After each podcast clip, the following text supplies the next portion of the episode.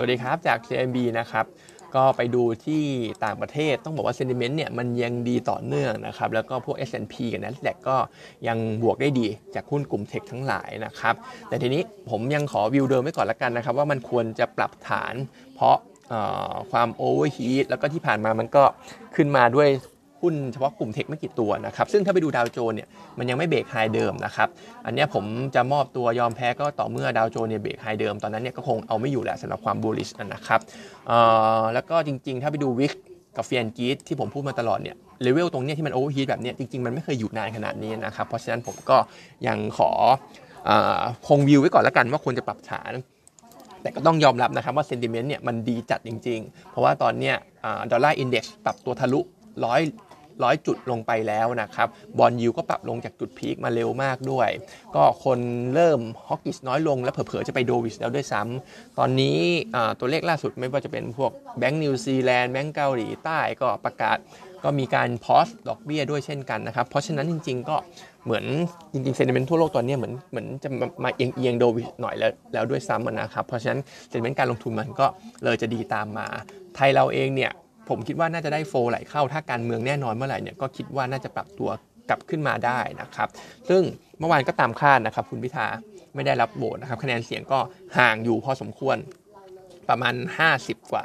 50 กว่าโหวตเนี่ยนะครับ ซึ่งแน่นอนว่าพี่เกษมก็มองว่าความน่าจะเป็นคง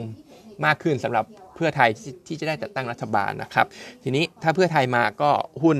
ใหญ่หุ้นเจ้าสัวทั้งหลายก็คงจะกลับมาตัวที่ยังมองว่าถูกผลกระทบเยอะและยังกองอยู่โซนล่างเนี่ยก็ที่ผมมองเนี่ยน่าจะเป็นสเต็กนะครับที่น่าสนใจซื้อสะสม GPSC อีกตัว แล้วก็ตัวของ CPO ด้วยนะครับเป็น 3 ตัวให้ผมเลือก อาจจะไม่ได้ที่ให้ผมเลือกเนี่ยที่ที่ถูกผลกระทบในช่วงที่ผ่านมานะครับก็อาจจะเหมือนเหมือนกับคอนเทนซัสนิดนึง แต่ผมก็ขอเลือก 3 ตัวนี้นะครับ ส่วนตัวของ AOT ราคาหุ้นก็ทะลุแนวรับ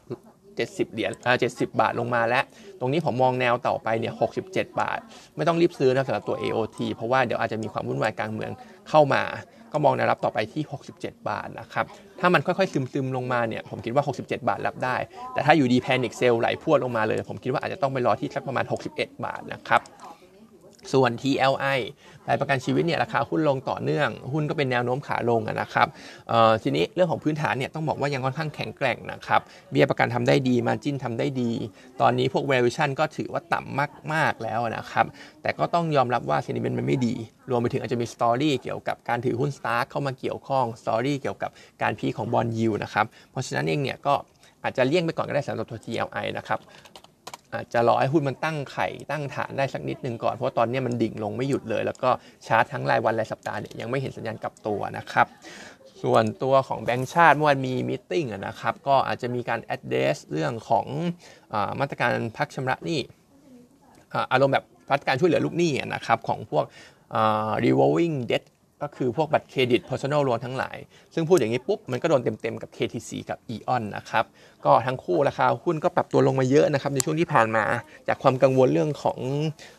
asset quality ด้วย แล้วตอนนี้ก็มีพวก regulatory risk เข้ามาอีก ซึ่งสิ่งที่แบงค์ชาติจะทำเนี่ยก็คือเขาจะลดดอกเบี้ยให้ครึ่งหนึ่งเลยสำหรับหนี้ที่มันเหลือหลังนะครับ ก็คือหนี้ที่โปะต้นไม่หมดสักทีที่จ่ายค่างวดไปก็เข้าแต่ดอกอะไรอย่างเงี้ยนะครับเขาจะคัดดอกเบี้ยมาครึ่งหนึ่งเลยจาก 24 ที่เป็นแม็กซิมัมเนี่ยอาจจะเหลือ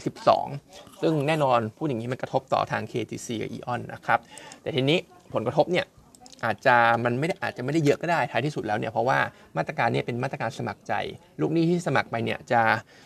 เหมือนจะอารมณ์แบบติดเครดิตบูโร แล้วก็ไม่สามารถกู้เพิ่มได้ ซึ่งที่ผ่านมามันจะมีมาตรการอารมณ์เนี่ยคล้ายๆกันเนี่ยซึ่งตอนนั้นเนี่ย ยอดยอดการสมัครถือว่าค่อนข้างน้อยนะครับ ไม่ได้เยอะสักเท่าไหร่เพราะว่าคนที่เป็นหนี้เนี่ยเขาอยากที่จะกู้เพิ่ม อยากที่จะมีเงินหมุนของตัวเองเขาเพิ่มนะครับเขาไม่อยากติดแบ็กลิสต์ไม่อยากติดเครดิตบูโรห้ามกู้อะไรพวกนี้นะครับเพราะฉะนั้นก็คิดว่าท้ายที่สุดแล้วถึงแม้จะ implement ออกมาเนี่ยก็อาจจะยังไม่ได้กระทบต่อตัวกำไรมากก็ได้นะครับ แต่ว่า sentiment ค่อนข้างแย่นะครับ ก็อาจจะรองบ quarter สี่ออกก่อนก็ได้สำหรับตัวอย่าง KTC นะครับ ส่วน paper นี้มี CPF นะครับ ก็ยังไม่ดีนะสำหรับตัว CPF ราคาหมูในไทยในจีนยังไม่ฟื้นนะครับ จะมีที่พอยืนได้เนี่ยก็เป็นของเวียดนาม แล้วก็ที่ฟื้นมาจริงก็เป็นตัวของอไก่นะครับราคาไก่ที่พลิกตัวกลับขึ้นมาได้ แต่ว่า margin ก็ถือว่ายังค่อนข้างแย่ ถูกกดดันจากเรื่องของพวกต้นทุนถั่วเหลือง โทษนะครับกากถั่วเหลืองแล้วก็ข้าวโพดที่มันยังอยู่ในเลเวลที่ค่อนข้างสูงอยู่ เพราะฉะนั้น p v ควอเตอร์สที่เราทำเนี่ยยังขาดทุนประมาณ 2,900 ล้านสำหรับตัว CPF แล้วก็ยังแนะนำเป็นโฮเท่านั้นตัวนี้นะครับ target price อยู่ 21.3 ซึ่ง target price เนี่ยใช้ sum of the parts นะครับ ธุรกิจ CPF บวกกับ contribution ของ CPO ซึ่งตอนนี้ต้องบอกว่าธุรกิจของ CPF เนี่ยทั้ง feed farm food เนี่ย valuation ที่ได้คือติดลบนะครับที่ target price 21.3เนี่ยล้วนๆก็มาจากตัวของ CPO นะครับ เพราะฉะนั้นก็ไม่น่าสนใจสำหรับตัวนี้ ถ้าจะเล่นจะมีตัวของ JPT ที่ดูดีกว่านะครับ มี exposure กับไก่ ที่ไก่เนี่ยราคา pick up ได้ รวมไปถึงอาจจะมี upside จากเรื่องของวัดนกในบราซิลด้วยนะครับ วันนี้ก็มีเท่านี้นะครับ